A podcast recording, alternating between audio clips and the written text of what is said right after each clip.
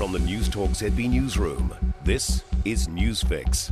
Good afternoon, I'm Malcolm Jordan. This is your midday news fix for Thursday, the 13th of October.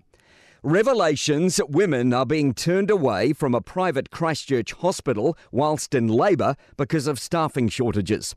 Newstalk ZB understands at least one labouring woman was sent from St George's Hospital to Rangiora last night and her midwife missed her birth.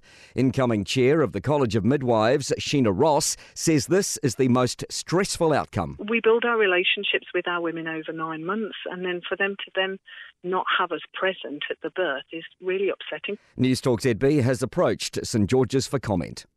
Two police officers have been recognised for their bravery during Dunedin's Countdown supermarket stabbing last year. Luke Lambert was sentenced to 13 years in prison after stabbing four people. Nick James has more. Constable Sophie Allen and Detective Constable Jeremy Toski were given bravery awards by Prime Minister Jacinda Ardern at the police annual press conference this morning. The recognition was given for their courageous actions and the fact they unquestionably prevented the offender from killing or further seriously injuring people hopes that the Alex Jones defamation verdict will serve as a deterrent to prevent similar incidents. The American conspiracy theorist has been forced to pay 965 million US dollars in damages after being found guilty in a Connecticut court. Jones, who claimed victims of the elementary school shooting were paid actors, used his InfoWars show to fundraise. CNN legal analyst Joey Jackson says the verdict is about accountability for the families. When you talk about falsehoods that impair people, that emotionally destroy people who had to live through this for almost 10 years, I think that resonated with this jury and it resonated with the number figures we have here. It's the second time Jones has been found guilty of defamation this year after being made to pay 49 million US dollars in Texas. Leaders from Gloriavale and Dilworth will be front and centre of the final public hearing on abuse in care. It's part of the Royal Commission of Inquiry, with faith institutions due to speak from today until October 21. Pierre Nixon reports. Gloriavale's community leader Howard Temple will discuss the past and present structure of Gloriavale, along with acting principal of the community school Rachel Steadfast, who will speak to matters involving education, gender, culture, and Māori.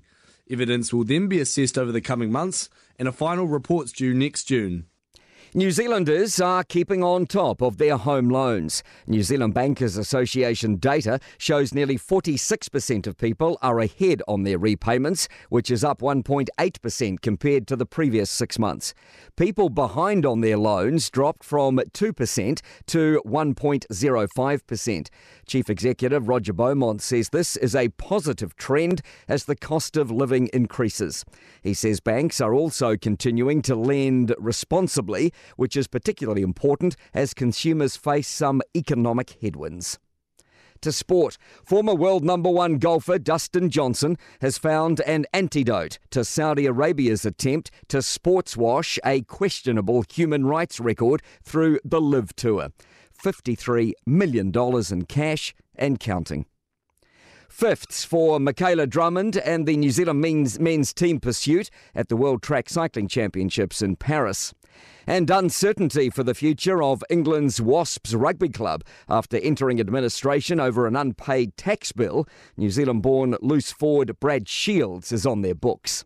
I'm Malcolm Jordan. That's your latest news fix. We'll be back with the next update at 5 pm from